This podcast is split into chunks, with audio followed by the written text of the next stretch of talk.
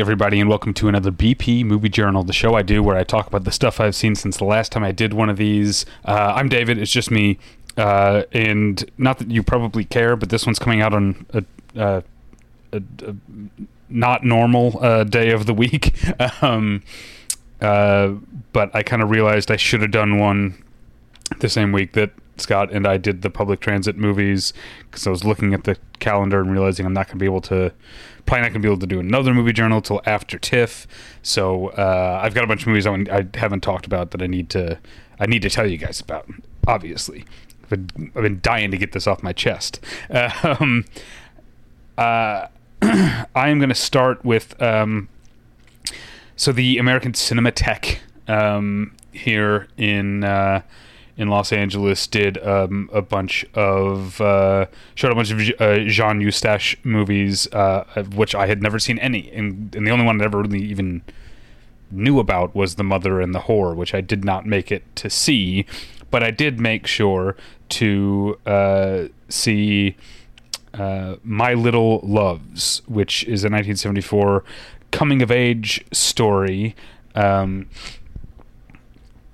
uh, about a a boy.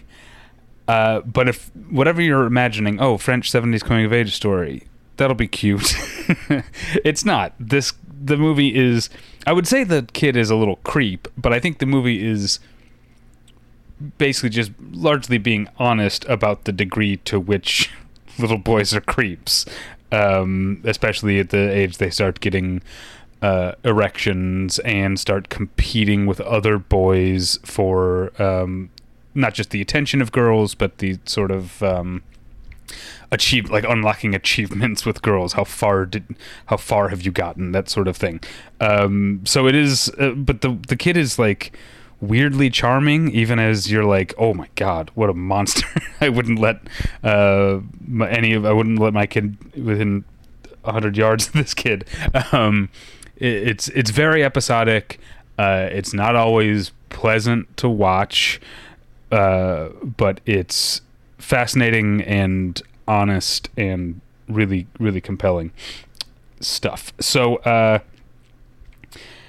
next up, I've got uh, went to a double feature of movies written by Abraham Polonsky, both of which I had not seen before. No relation to Roman. This is P O L O N S K Y, and he was a blacklisted writer.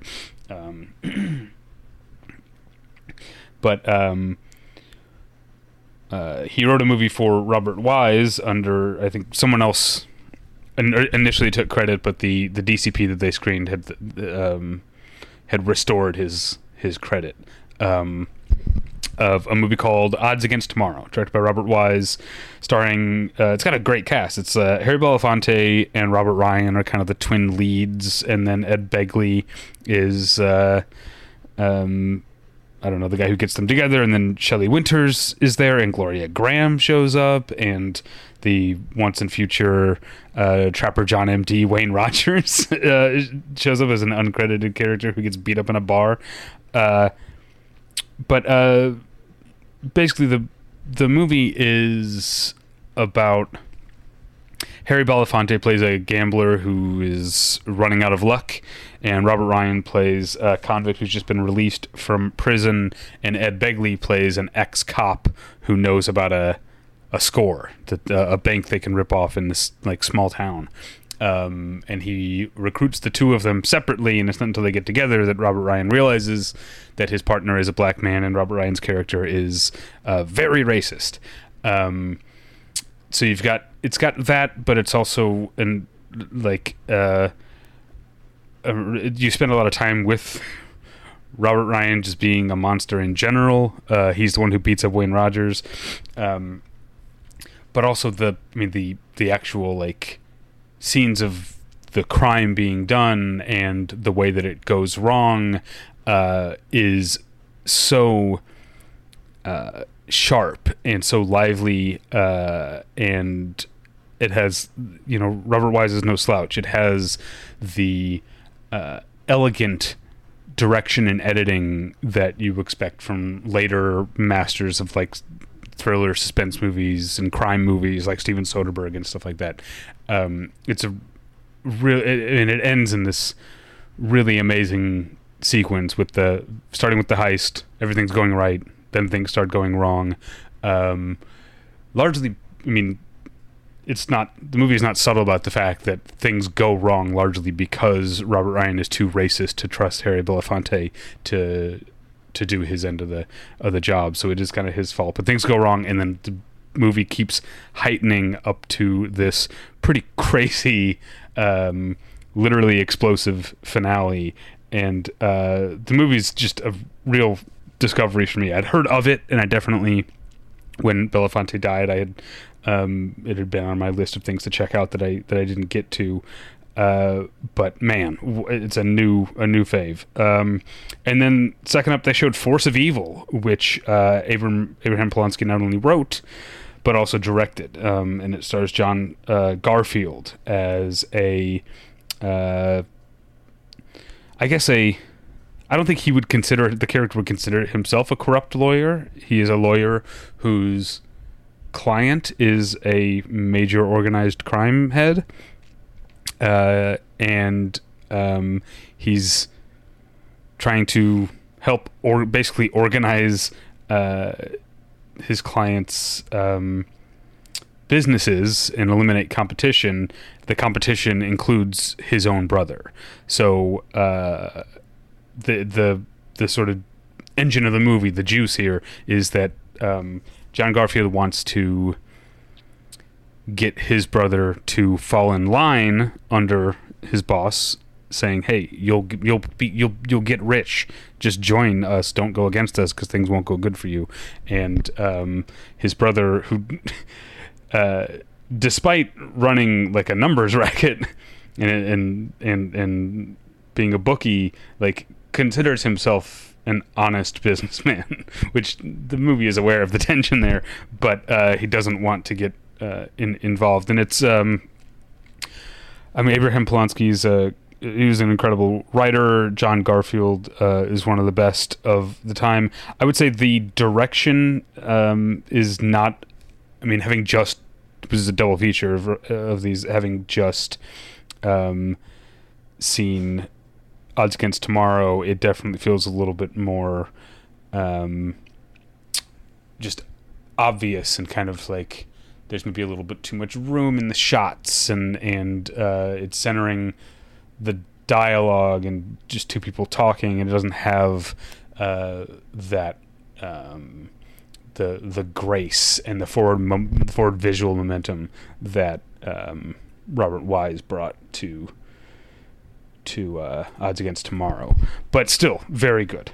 Um, yeah, I'm glad I glad I went. The Skirball Center was doing a whole series on um, uh, the Blacklist, and, and they'd done a bunch of double features, and that was the only one I was able to make it to. Uh, all right, next up. Um, speaking of non-directors uh, stepping behind the camera to direct, um, Riley Keough, uh, along with Gina Gammell or Gammell, I'm not sure how you say her name, uh, has made her di- directorial debut with a movie called War Pony that is beautiful and uh, stunning and heartbreaking and funny, and I love this movie so much. Um, it's called War Pony. It's a it's it's two different. It's another boys coming of age movie, except it's two different boys who live ac- essentially across the street from each other on a reservation. Um, they're they're both Lakota, um, and um, so the, the the movie is like My Little Love, very episodic. It's just sort of following these these two. So the one is like a twelve year old, and the other one is older. He's you know post high school age. So I don't know. He's supposed to be in his twenties, uh, early twenties probably, um, and it just follows their different stories. Um, you know, the younger one gets kicked out of the house. The older one um, is enterprising and good at making money in ways that are on the fringes of legality. Uh, just kind of this the black market barter trade type of of of system, and uh, apparently Riley Keough and Gina Gamble um, spent a lot of time with Lakota friends of theirs, um, and um, developed this uh, script based on those friendships and those experiences, and you can tell that this is, you know, from the thirty thousand foot view, this is an issue movie about the struggles of growing up on a reservation. But up close, it's a character movie. It's a personal, human, inter- intimate uh, movie about people, which is why, yeah, some terrible things happen in these in these kids' lives, but also they're like kids who, who have fun and laugh, and the movie is often very energetic and funny. Um, and there are parts where you can, especially the older, uh, the the older kid whose name is Bill. Um, um, you really like root for him uh, a, a, lot of the time, and, and so it's not one of those. It's not one of those issue movies, like liberal issue movies that's made meant for like liberal viewers who don't relate. It's meant to make them like feel good. It's not that at all. It's uh, a just a really, really beautifully made movie. Um, okay, next up, uh, cool movie, cool movie alert. Uh, yeah, it's another. It's a it's another Nicolas Cage sort of uh, direct to streaming type of uh, deal or direct to VOD type of deal. Um, directed by a guy named Yuval Adler. The movie is called Sympathy for the Devil, and uh, it's largely a two-hander where Joel Kinnaman plays a sort of uh, everyman who we meet uh, we, we meet when he's on the way to the hospital where his wife is giving birth, and um, he's frantic. He's trying to get there in time, and uh, as he's looking for a place to park in the parking garage, uh, Nicolas Cage in a crazy outfit and dyed red hair uh, gets into his backseat, points his points a gun at him, and says, "Keep leave and keep driving." Um, and uh, the the the the premise of the movie is it goes on like um, borrows obviously borrows definitely from uh, a history of violence where we come to realize that like oh Nicolas Cage thinks Joel Kinnaman is someone else. Or is Nicolas Cage right and Joel Kinnaman is this other guy? Um, that's the tension. But really what this movie is about is you write a bunch of fun dialogue and you give it to Nicolas Cage, just stuff that he can chew on for 90 minutes, and you shoot it in a way that is cool and uh, uh, interesting, and you're gonna have a fun, you're gonna have a fun time. Uh, so yeah, sympathy for the devil, uh, definitely recommend. Cool, like uh, you know, movie VOD rental. Next, I wish I could say about this, say the same about the next this VOD movie called Susie Searches, directed by Sophie Kargman. Um, it has a great cast. Um, it's Kiersey Clemons, Alex Wolff, Jim Gaffigan, Ken Marino, uh, Rachel Sennott shows up. Jeffrey Owens is in it. Uh, oh yeah, Dolly Wells, if you like her. Uh, Jared Gilman, um, yeah, from Moonrise Kingdom, and Ann Patterson.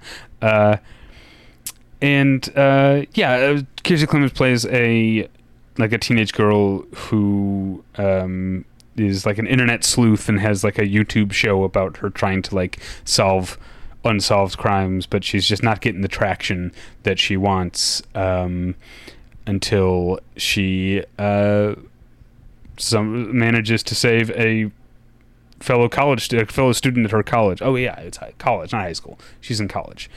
Um, she manages to save a fellow student who is kidnapped and who already has a huge social media presence. So suddenly she's like, she did this thing, uh, and Alex Wolff plays the the guy, and she's but she's kind of riding his coattails to the fame that she wants.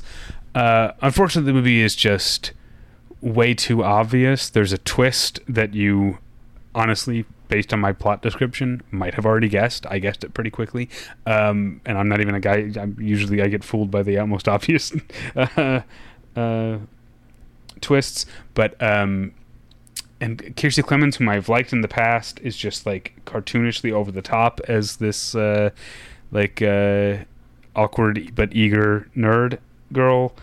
Um, Alex Wolff is good as usual. Kevin Marino's really good, but um, yeah, I can't really recommend it. Um, I can recommend Barbie, but by now you've either seen it or decided you're not going to see it. I would guess, but um, yeah, I really liked Barbie, um, and uh, uh, and I was one of the skeptics. I was one of the ones who was like, "Oh, it's another IP movie. They're going to shackle Gre- Greta Gerwig." Um, I'm not interested in getting into like whether or not she is biting the hand that feeds her. I don't think she is. I think this serves Mattel very well. I guess I did get into it, didn't I? Um, but I think this serves Mattel very well. But uh, first, the first thing is that the movie is hilarious.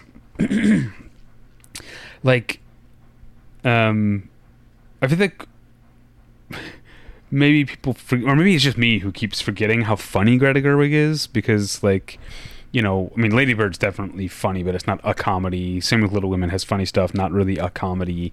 Um, but stuff like, I mean, she like she wrote or co-wrote, I can't remember, uh, Mistress America, which I think is one of the best comedies of the 2010s. Um, uh, and uh, Barbie is that's the first thing you need to know. The headline of the story here is that this movie is fucking hilarious. I laughed so much during the movie. Uh, beyond that, um, I uh, I liked the boldness of the movie's um, what's what I'm looking for, like uh, didacticism, maybe. Um, but I, I, I, I liked how how front and center it is. But I don't. I think if you're if you're watching this movie and you have the misfortune of being a stupid person, uh, you might see it as being preachy about feminism. But I think you'd be missing all of the other things that are going on, not even under the surface, just not blared at you the way the movie like literally ha- like it has an entire sequence that is just America Ferrera making like uh, feminist arguments and it becomes but like that sounds bad but it's it's a part of the plot and it actually is funny that it's funny to me that that's that they uh, used they shoehorned it in that way. Um, but uh, what I think maybe some of the backlash is to is that like okay there's a great episode of the show corporate. Maybe my favorite episode of the show corporate. If you haven't watched it i think it's on paramount plus. Um, it only lasted like two seasons but it was a really funny show. Uh, but the corporation uh, the question in question uh, the some of the characters come up to design a line of makeup for men. And they're like this is an untapped market. They spend the whole movie like uh, market testing it and developing it, and like uh, the whole episode that it, that's what they work on. Um, at the very end, they're going to pitch it to the head of the company, Lance Reddick, and they start by saying, you know, uh, you know, something about we can prey on men's insecurities, or you know, uh, we can profit off their insecurities. And Lance Reddick just says, "Oh no, men aren't insecure," and just shuts it all down. And I feel like um, some of the backlash against this movie has been from men like that because the Greta Gerwig in the movie has a great deal of empathy um, for the Kens in in uh, in in Barbie Land, but I I do wonder if those guys are like I don't need that pity or whatever. Um, uh, I'm doing fine. You know, toxic masculinity does not take a toll on me. Um, the patriarchy is not unfair across the board. It works fine. Um, that, that, that's the kind of thing I think they're they're thinking. But um, again, at the end of the day, the movie is very very funny, and that's reason enough to see it. It's Kaley Cuoco for Priceline. Ready to go to your happy place for a happy price? Well, why didn't you say so? Just download the Priceline app right now and save up to 60% on hotels. So, whether it's Cousin Kevin's Kazoo concert in Kansas City, go Kevin, or Becky's Bachelorette Bash in Bermuda, you never have to miss a trip ever again. So, download the Priceline app today. Your savings are waiting. Go to your happy place for a happy price. Go to your happy price, Priceline. So that's Barbie. That's me talking about Barbie. Uh, next up, uh, I saw uh, a Japanese, an anime film called The First Slam Dunk, directed by Takehiko Inoue, in, I think. Um, and it's a sports anime. It's a basketball, as you might have guessed, anime movie um, that uh, basically there's a high school boys basketball team and they're in some sort of championship game or something. Um, it's not really important, but it's important that they want to win, and we want them to win because they're our guys. Uh, and the entire movie, that it's sort of the framing device. So it's a it's a huge part of the movie is the game, but then throughout the game, we keep getting flashbacks. There's one character in particular who's clearly the lead character, but we keep getting flashbacks of the other players on the team and how they like their sort of journey to where they are now that it's all come up to this this moment this it's all culminated in this uh, potential uh, for this team that's never won anything or never beaten this other team to like beat them for the first time. Uh, and uh, yeah I, I, mean story and character wise I think the movie is like fine and and competent but uh it's really a, a, a movie made up of these fantastically tense moments and these crescendos, and it is impressive that the movie is over two hours long, uh, which is long for animation. Uh, and and it keeps writing this wave of every moment being so big and being so crucial, and you want to like stand up and cheer or clap at every single basket or or every single blocked shot which it like always like goes into slow motion or you don't realize until the last second that the guy is going to make it or the guy's just out of frame and he his hand comes in and blocks the shot and it's uh and it's slow motion and then it comes back into you know the sound goes out and then it comes back in and it's just like uh it's all very exciting. It's the kind of movie that i think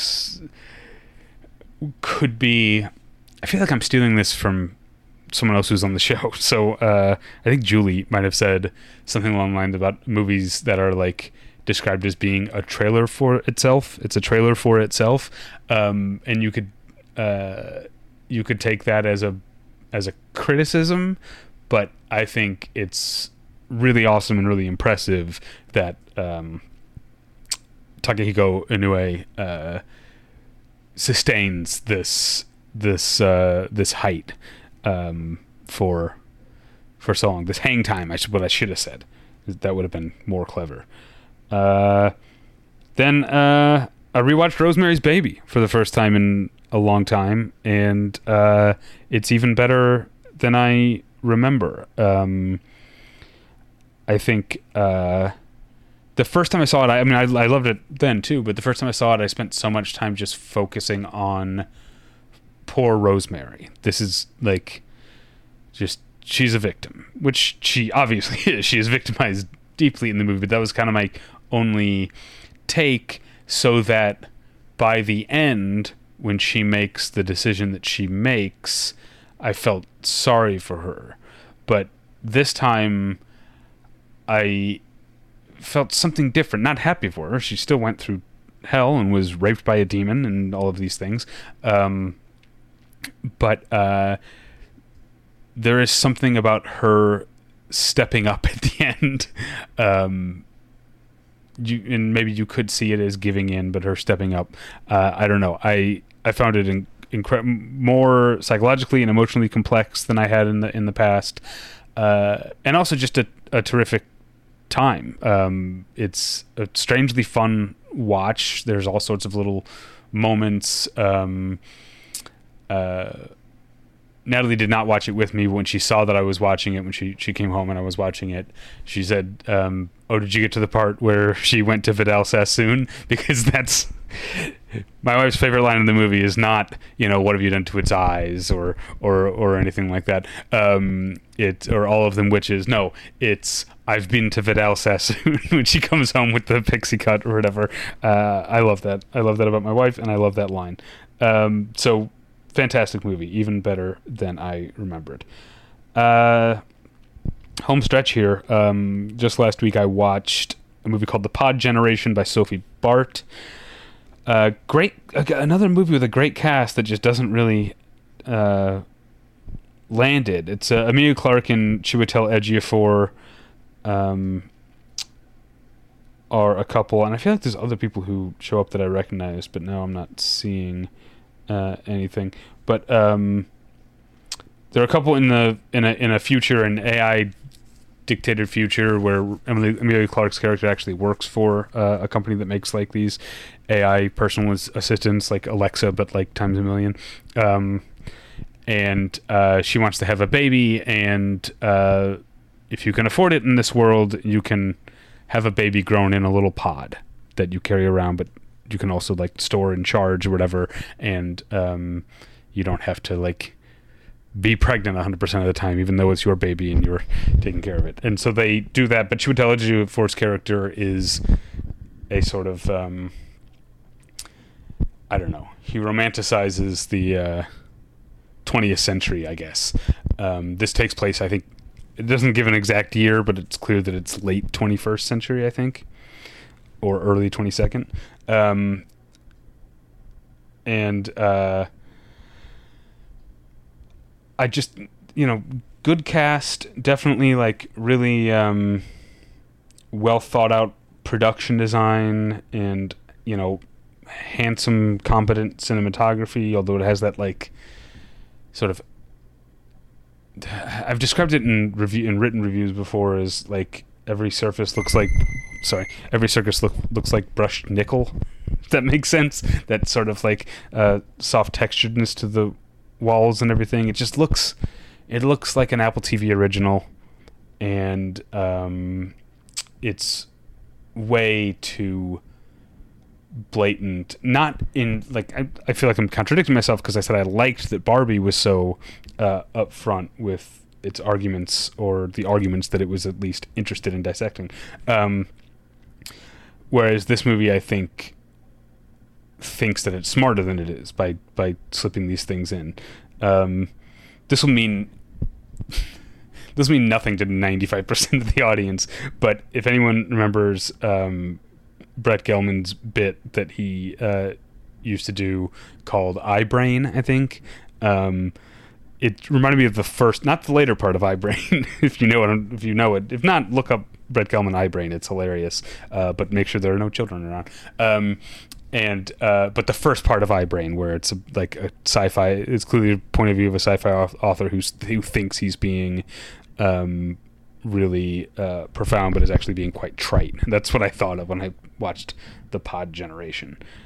Uh, what are we up to next? Oh, a really charming movie, recently restored, um, directed by Fran Rubel Kuzui, whose only other feature directorial credit is the Buffy the Vampire Slayer movie with Kristy Swanson from '92, I think. Um, but uh, this movie is called Tokyo Pop and it stars Carrie Hamilton, who is actually uh, was unfortunately she passed away um, of cancer at a young age, but was um, a um, uh, was the daughter of Carol Burnett, and Carol Burnett I think has co-financed this um, this uh, restoration. Basically, Carrie Hamilton plays a New York rock and roll singer who's gotten dicked over by her the the guy she's in a band with that she's dating, and so sort of on a on a whim, um, to get revenge at him and also for a change of scenery, she steals the rent their rent money for the month. And moves to Japan. Um, and um, uh, she ends up finding a career as a as a singer there as a little love story and the movie is like it has all these like punk new wave edges to it, and like the the the outfits and and the kind of um, uh, no frills direction of it, which is not a uh, an insult. That I, I like the way the movie's directed, but at its heart, it is a very sweet romance that also loves love songs and um, that you know they're she might be in like a punk band at the beginning, but like the songs she sings the most are like uh, "Do You Believe in Magic" and "You Make Me Feel Like a Natural Woman" and stuff like that. And Carrie Hamilton had a beautiful voice. Uh, yeah, if if you get a chance, I'm sure the restoration. I know it's playing like uh, I don't know Film Forum or something, but I'm, I'm sure the restoration means um, a new Blu-ray on the horizon. So um, don't sleep on it. Check it out. Tokyo, Tokyo Pop, good stuff. You want some great stuff though? I saw the new Ira Sachs film Passages, which uh, is about Franz Rogowski. I guess is the main character, and at the beginning of the movie, he is married to a character played by played by Ben Whishaw, and um, but then he ends up having an affair uh, with a woman named uh, or played by Adele Exarchopoulos, and it's it's one of the best performances that I can think of in years. Franz Rogowski's character, how aware the movie is, and even somewhat aware he is of how toxic and selfish he is, but he he cannot not be loved for even a second. So he breaks people's hearts but just expects them to forgive him and uh, he's so charming that it works a lot of the time and uh, Franz Rogowski just gets this woundedness, but also the selfishness. Um, it even works on you, the audience. I mean, at least it worked on me. That uh, I like this fucking guy is like fucking over people left and right, and yet I'm like, don't hurt him. you know, I feel so bad for him. Uh, and um, so I mean that that would be I mean Franz Rogowski's performance would be enough to recommend the movie alone, but um, as I think on a recent episode, I can't remember what it was, a recent episode, Scott and I talked about how as a director, Ira Sachs, who was no slouch 10 years ago, uh, continues to get better and better um, in terms of, of uh, simple things, simple but beautiful framing um, and mise en scène, uh, and the the film ends with a sequence that I won't describe it because it's the end of the movie, and that would be mean. But uh, it's a sequence that you've seen before, but there's something the the marriage of the way that Ira Sachs has chosen to shoot and light it, and where he's chosen to set this sequence, and the nonverbal acting on Franz Rogowski's part at the end uh, elevates the movie to the level of um, probably best of the year so far. I have to say, um, fantastic movie passages. Finally, uh, another rewatch. I rewatched Agnes Varda's One Sings, the Other Doesn't, which I had already liked to begin with. And this is sort of like Rosemary's Baby, liked to begin with, and then loved on uh, a more recent viewing, um, mostly because I, I, became fascinated with the passage of time. Because the movie starts in 1962 and ends in 1976, uh, and it's over two hours long, and yet it glides so smoothly. The characters glide. The two the two characters, one of them sings, the other doesn't. Um, they glide apart. They glide back together. There's something that is connecting them, uh, but no scene feels like it's a full little playlet or anything. Everything just goes into one another, even when a decade passes in between shots. Uh, it's beautifully constructed.